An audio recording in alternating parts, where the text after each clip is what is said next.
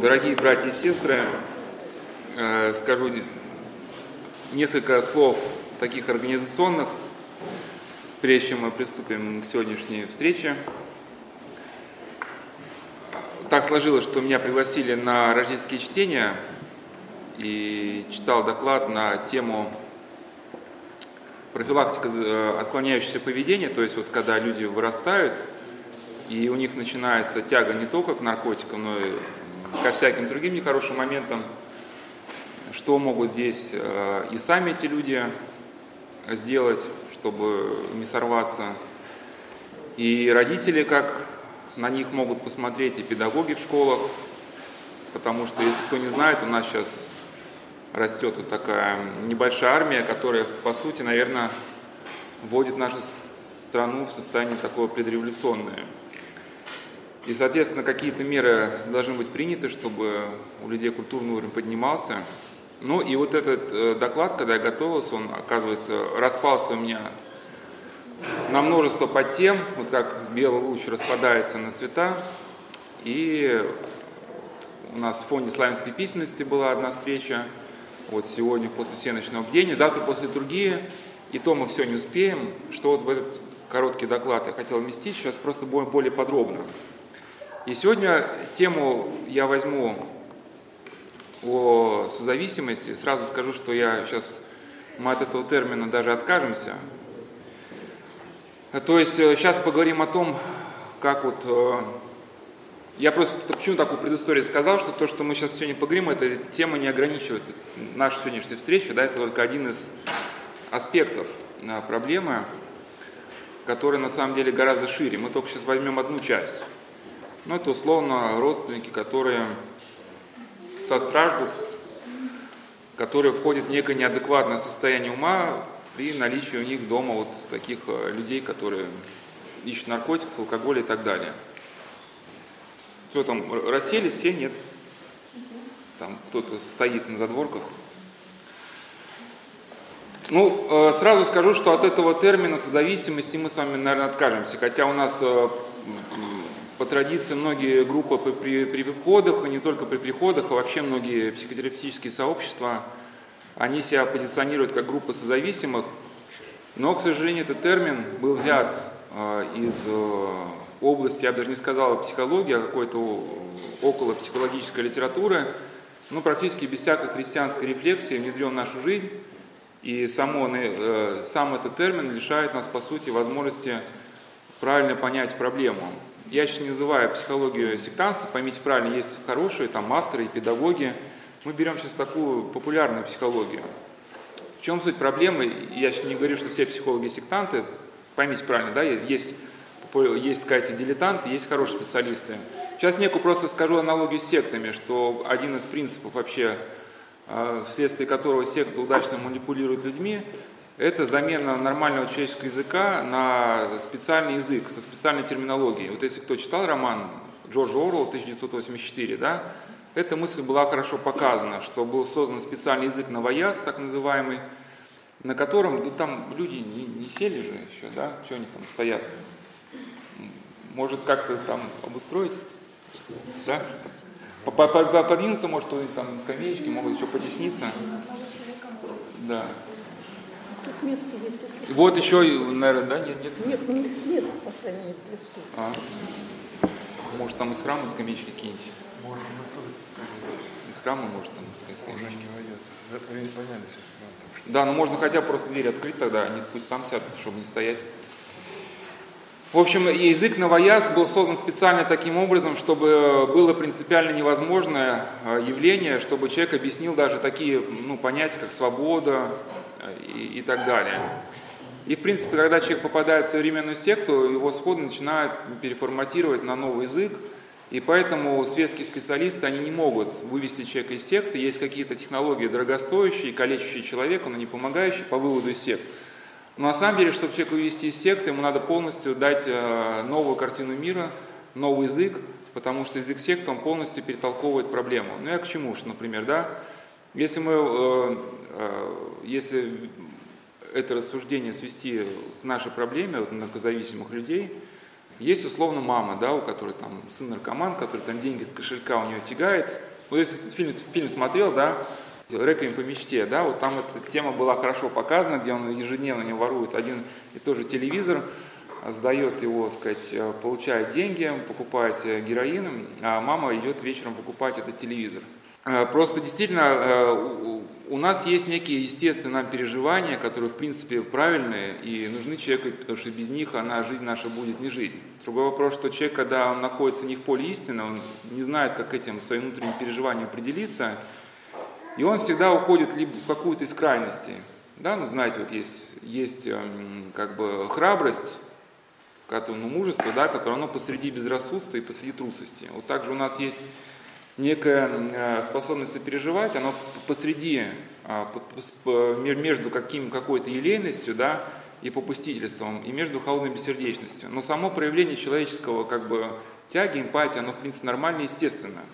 И проблема стоит в том, что когда человек, познакомившись с инструментарием популярной психологии, начинает, а, психология начинает рассматриваться внутрь и видит в себе нормальные человеческие качества, он тут же пытается их объяснить с помощью да, ну, современной популярной трактовки, и тут же начинает себя тормозить в каких-то естественных э, себе человеческих качествах, да, ну, по сути, себя деформировать.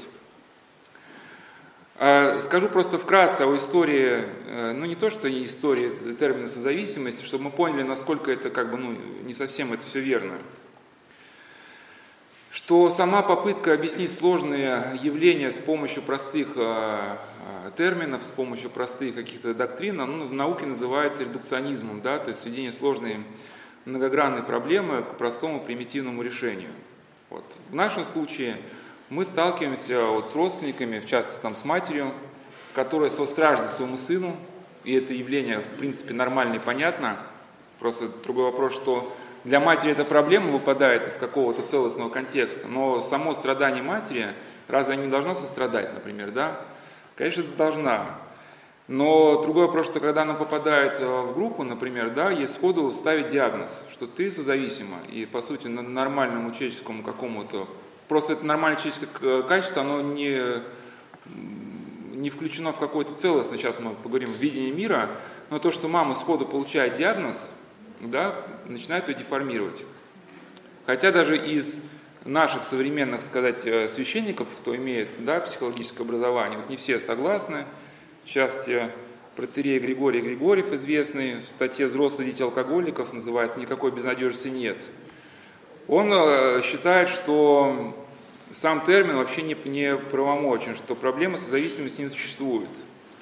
Он с его точки зрения то, что мы называем созависимостью, полностью укладывается в понятие невроз. То есть, если муж пьет, а жена, дети плачут, какие же они созависимые? Ну, те, кто не знает, что такое зависимость, да, просто, грубо говоря, если там э, ну, муж пришел там радостный, да, там, не дай бог, кто-то там будет печален, потому что папа пришел сегодня радостный, да, все должны радоваться. Если папа пришел печальный, не дай бог у кого-то будет радость, потому что папа пришел в печали, да, все должны тихо, как мыши, сидеть, ну и как бы, соответственно, вся жизнь семьи настраивается вот на этот индикатор. Ну и, соответственно, если слушать лекции современных авторов на эту тему, то получается как, как бы картина нерадостная, потому что семьи, в которых есть учитель, например, военный, уже попадают в категорию риска, попадают под определение дисфункциональной семьи, да? Получается, что тогда? Как бы не, не, надо, не должно быть военных, не должно быть учителей. Ну, как бы э, э, посыл такой, что учителя привыкли вещать, они начинают вещать дома, как и начальники, да, начинают что-то там говорить детям. И поэтому такая семья дисфункциональна. Но речь идет о, о совсем о другом, что как начальнику дома оставить свое начальство, да, и вернуться домой, э, сказать, э, без вот этих заносов. Сокращу все эти рассуждения теоретические, да. Я там писал небольшую статью, называется «Развитие монашества». Статья была написана по поводу, ну вот, а, один человек просто написал, что все проблемы в монастыре, потому что у нас в монастырях те, кто идут в монахи, они все созависимы, они вышли из дисфункциональных семей, ну и поэтому как бы все должны ходить на группы, сказать, на группы и решать эту проблему. Но я только там вкратце показал, что сама постановка неверна, потому что наша проблема э, не потому, что у нас как бы люди созависимые, потому что у нас отсутствуют какие-то сдерживающие факторы. И по сути некоторые авторы даже светские говорят, что мы находимся в состоянии, как ее назвали, молекулярной гражданской войны, то есть войны всех против всех. То есть отсутствие какого-то целостного понимания жизни, отсутствие какой-то христианской позиции приводит к тому, вот к этой тотальной озлобленности, что и домашние, и коллеги на работе, они все воюют все против всех. И проблема это вовсе не из-за того, что, конечно, и семья виновата, да, из семьи это все вынесено, но проблема э, глубже. Тему можно расширить, конечно, это не только э, речь идет о пьющем там муже или сыне, употребляющем наркотики. Это еще тема наша еще захватывает извечную проблему мамы и дочери. Да? То есть вот это под категорию созависимых они попадают еще молодые девушки, у которых не все сложилось с мамой, мама там давит, ну, по-своему, да, и, соответственно, ребенок сопротивляется, ну и если он начинает вникать, пытается вникать в психологическую литературу, чтобы разобраться в своей жизни, он быстро приходит к этой идее, что он как бы травмирован мамой, и, соответственно, ему надо повышать собственную самоценность. Ну и в итоге, по сути, жизнь человека начинает как бы деформироваться, потому что он все более и более начинает акцентировать внимание на той проблеме, которой в принципе нет.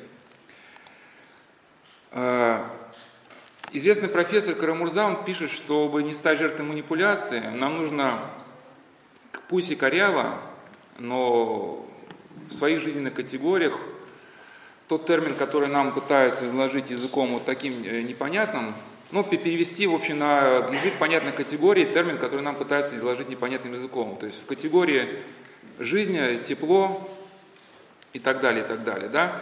Если мы перейдем термин созависимости в эту категорию, мы увидим, что это, по сути это явление окружает нас везде. То есть о чем говорит сам термин? По сути речь идет о том, что человек, ну, по сути, э, поддается тому воздействию, которое идет извне. Вот и все явление, да. И эту, понятно, проблему нельзя ограничить, что там сын наркоман или муж пьет.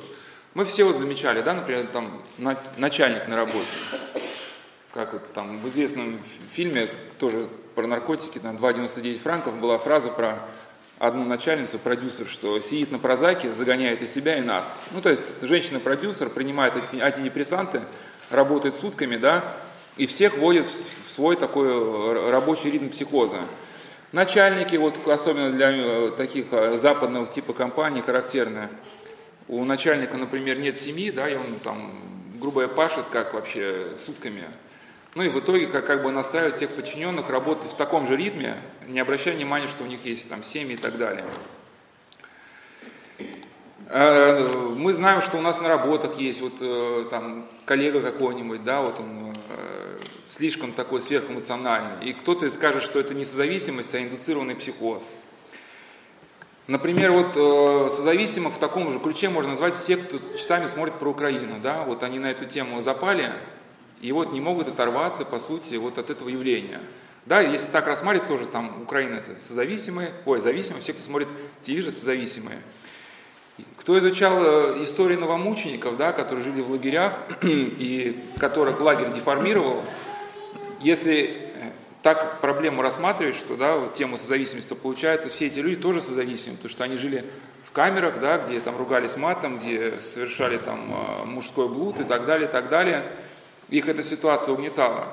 Но мы знаем, что были люди, которые как раз этому явлению не поддались, да, вот новомученики, которые даже живя в Соловецком концлагере, в частности Иоанн Стеблин-Каменский, да, если вы почитаете его письма, вы увидите, что практически никакого влияния атмосфера на него не оказала.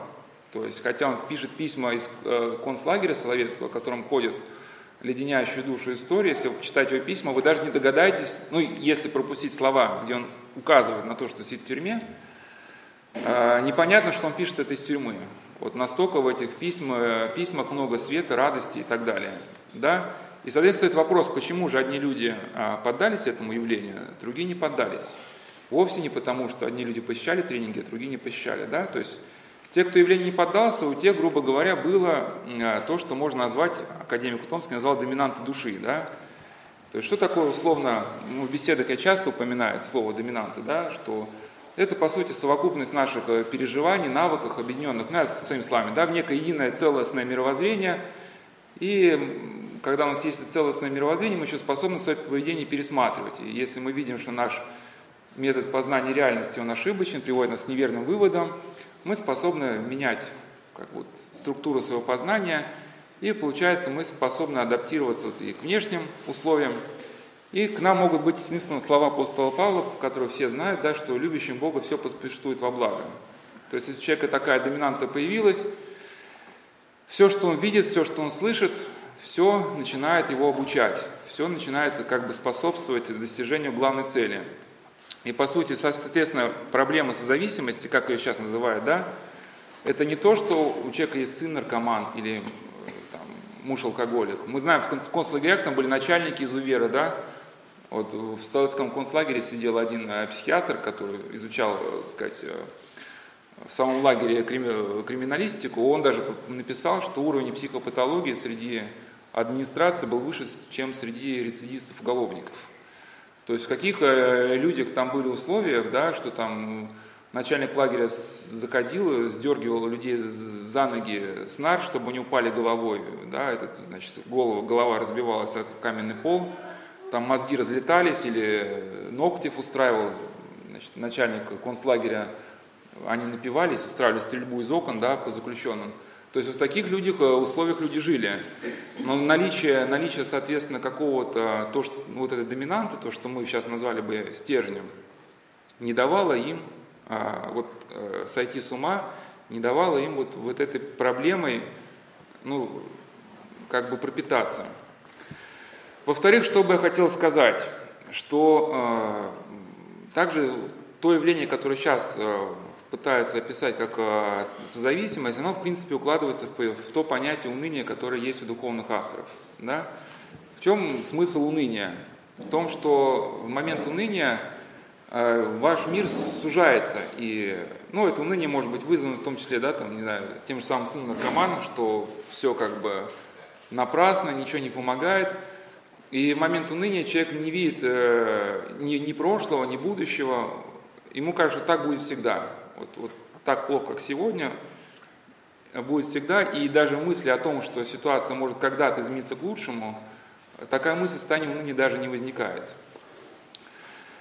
И, э, э, соответственно, уныние, если так подытожить, да, если сказать, его структурировать, это искушение – моменты уны, уныния наша проблема вырывается из контекста вот, ну, целостной жизни, и мы рассматриваем проблему исключительно сквозь призму вот текущей секунды. А мама, по сути, да, в этом состоянии живет годами, и никакой иной точки зрения на этот счет у нее нету. Что значит понимание проблемы в целостном ключе? Да? Приведу пример из, из жизни новомучеников. Вот, например, Петр Воронежский, да, архиепископ, священномученик, он был таким Э, харизматичным проповедником, э, и э, очень много людей действительно любила его за его такое пламенное служение, пламенной проповеди, но когда оказался в Селском концлагере, он написал, что в одном из писем, ну, своими словами скажу, что раньше я служил церкви проповедью, да, сейчас я служу церкви терпением. То есть любящим Бога все поспешало во благо. И там, где тебя жизнь бьет, и ты ничего изменить не можешь, да, вот ты можешь даже развивать свое терпение, даже развивать свою верность Богу, и в этом случае ситуация она не вырывается из контекста, да, в этом случае даже ну, ситуация травматическая теряет для тебя какой-то травматический эффект. Если э, теория созависимости была бы верна, то под эту теорию попадают и священники тоже. Да, потому что ты в человека вкладываешь, вкладываешь, который тебе приходит там, да, годами, потом опять пошел там, э, напился и так далее. Или, как вот один мне полковник рассказывал, ты в этих зверьков, ну то есть своих, так сказать, солдат, вкладываешь, вкладываешь, ты с ними ешь, и ешь, и там и ночуешь, и с ними занимаешься, все равно кто-нибудь там в самокат уйдет, кто-нибудь напьется там, да, и ты переживаешь. Получается, этот полковник, он э, тоже созависимый. Еще как бы один э, аспект, который выпадает из поля зрения, да, и на котором я сейчас хочу э, тоже акцентировать внимание, что одна из проблем это, что человек хочет решить проблему исключительно своими силами. И э, там, где он хочет проблему решить исключительно своими силами, будь то полковник, священник или там мама сына наркомана, всегда это заканчивается унынием, а потом отчаянием, потому что когда ты рассчитываешь только на свои силы, рано или поздно тебя эта табуретка из-под ног выбивается, и те люди, которые говорят, что типа надо верить в себя, надежда придет потом, они просто не сталкивались с критическими ситуациями в своей жизни, ну, с тяжелыми. когда все ресурсы, как бы опоры на себя, они приходят к концу. Вкратце просто приведу аналогию, она просто мне близка, и для отца Олега тоже близка, вот со, со священником. Сейчас мы пока как бы входим в стадию расширения проблемы, чтобы понять проблему, вначале расшириться, да, э, поле, сказать, оперативной деятельности, потом сделать какие-то выводы, а потом сузиться до какого-то ответа.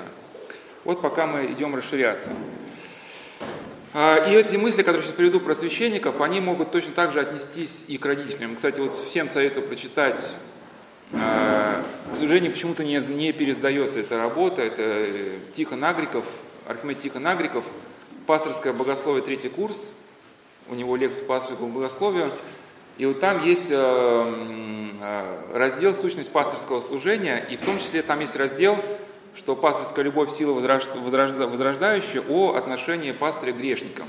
Да? Вот по сути это всем мамам невероятно было полезно почитать. А потому что Тихон Агриков, он на самом деле, э, его в советские годы уничтожили, потому что у него вот эта сила любви к людям, она обладала таким ну, воздействием на э, массы людские, он даже исповедовал даже э, ночью, начинал вечером, кончал утром, да, люди к нему шли нескончаемой вереницей. Но он там пишет, на каких условиях возможно возможно, помощь вот этому грешнику, да, который утопает в грехах, и как, как человек, помогающий, должен вообще на эту помощь настроиться. Ну вот он описывал одну ситуацию, вот как приходит молодой священник на приход, это, да, можно сопоставить с родителями, которые вот только-только основали семью, им кажется, сейчас мы там э, своего сына и дочь воспитаем, они у нас будут играть на пианино, ходить на художественные кружки, вырастут высокообразованными людьми и так далее, и так далее. Вот также приходит молодой священник на приход, Сейчас у меня тут все прихожане переженятся, передружатся, будем с ними пить чай по выходным, и у нас такая будет, значит, идиллия. Но потом э, никто не приходит, да, если кто-то приходит, то там церковную кассу вынесет, ну и все вот такое начинается, да. И э, речь идет о том, что вот, вот это некий эгоцентризм молодого священника проходит испытания, и смысл искушения стоит в том, что если священник сумеет оторваться от собственного эгоцентризма, и начать дальнейшую свою работу как пастыря, опираясь на благодать Божию, то ситуация изменится. Если он этого не осознает, то ситуация будет усугубляться вплоть до того, что священник просто уйдет с прихода, да, то что ситуация станет совершенно для него непосильной. Известнейший э, духовник, отец Иоанн Крестьянкин, да, вот, казалось бы, кто-кто, а уж он-то мог бы ну, на себя опираться, да, потому что опыт был такой. И то он говорил, что, на каком, ну, что пастыри должны где-то забыть о своей учености, и опереться на благодать Божию. Кто это не пережил, это вряд ли сможет понять. Имеется, что поначалу кажется, что когда, просто когда человек может, э, священник, он на каком-то своем изолированном приходе служит, да, где он всех прихожан знает, где там вот таких особо трудных случаев нет, это одно. Когда ему приходится постоянно иметь э, дело с текущими кадрами, да, с тяжелыми, он видит, насколько ограничены наши усилия. Что ты можешь только что-то посеять в человека, что-то сказать, если он хочет это воспринять. Но как этот процесс дальнейшего взращивания будет происходить, тебе неведомо. Если ты будешь пытаться там уговаривать, там умолять, э, только опираясь на самого себя, тебя ждет жестокое разочарование, да? Э, человек может от тебя отвернуться, он может, э, сказать, тебе кинуть в лицо обидные слова. Через годы что-то он осознает. Но и то, когда ты как бы в каком-то смысле забудешь о своей уже, так сказать, праведности и возложишь упование на Бога. Известный э, духовник Архимат Емельян Вафидис, он говорил, что священнику в хорошем смысле этого слова нужно произойти, пройти через разочарование в себе. То есть, э, по сути, э, ну, нельзя сказать взлет священнического служения, а начало подлинное возможно только тогда, когда мы умалимся до нуля. Вот, то есть познаем ограниченность всех наших усилий, невозможности своими силами что-то изменить, но причем это понимание невозможности, ведь должны тоже понимать, придет только тогда, когда человек употребил все возможные усилия по максимуму, да, и то он столкнулся, что и этого мало. И, потому что если он где-то наполовину это употребил, у него всегда остается впечатление, что ну это просто я не постарался. А вот если бы я постарался, или как в советские годы, помните, что еще там 10 лет, и нам Бог будет не нужен, потому что наша наука разовьется, там, что все будет понятно. Ну вот она развилась, да, что разве что-то понятно стало. Не буду говорить, э, э, хотя очень интересно там у Архимеда Тихона зарисовки, просто вкратце скажу.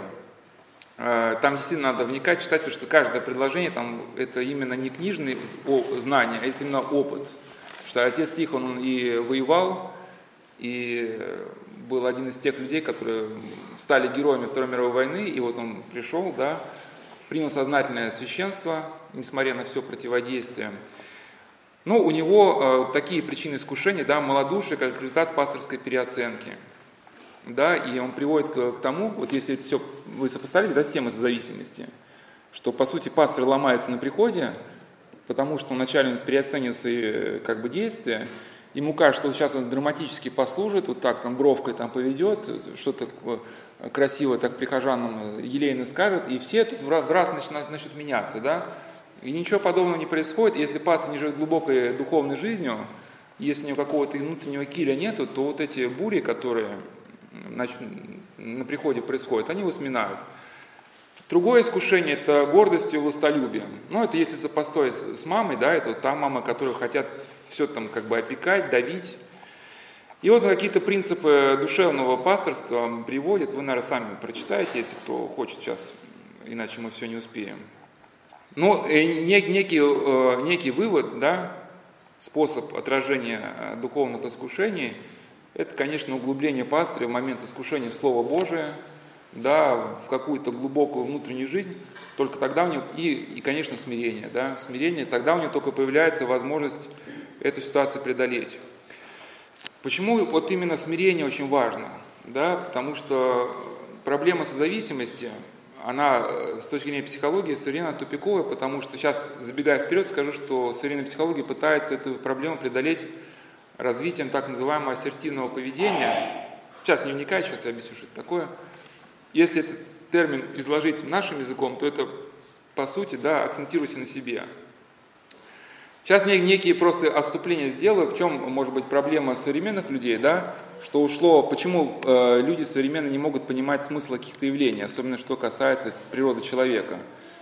Что у, у нас есть та природа, которая задумана Богом, те естественные наши движения склонности, которые нам даны как инструменты нашей жизни, да. И есть э, то, во что вот эти инструменты превратились в результате нашей греховной жизни. И если у нас нет понимания о том, какая природа человека должна была быть, и нет понимания, какой она стала в результате грехопадения, то у нас нет возможности разграничить норму от патологии. Да? Современная психология она оперирует практически исключительно с падшей человеческой природой, да? и, соответственно, понять, что нужно от чего отделять, как бы не, не совсем есть.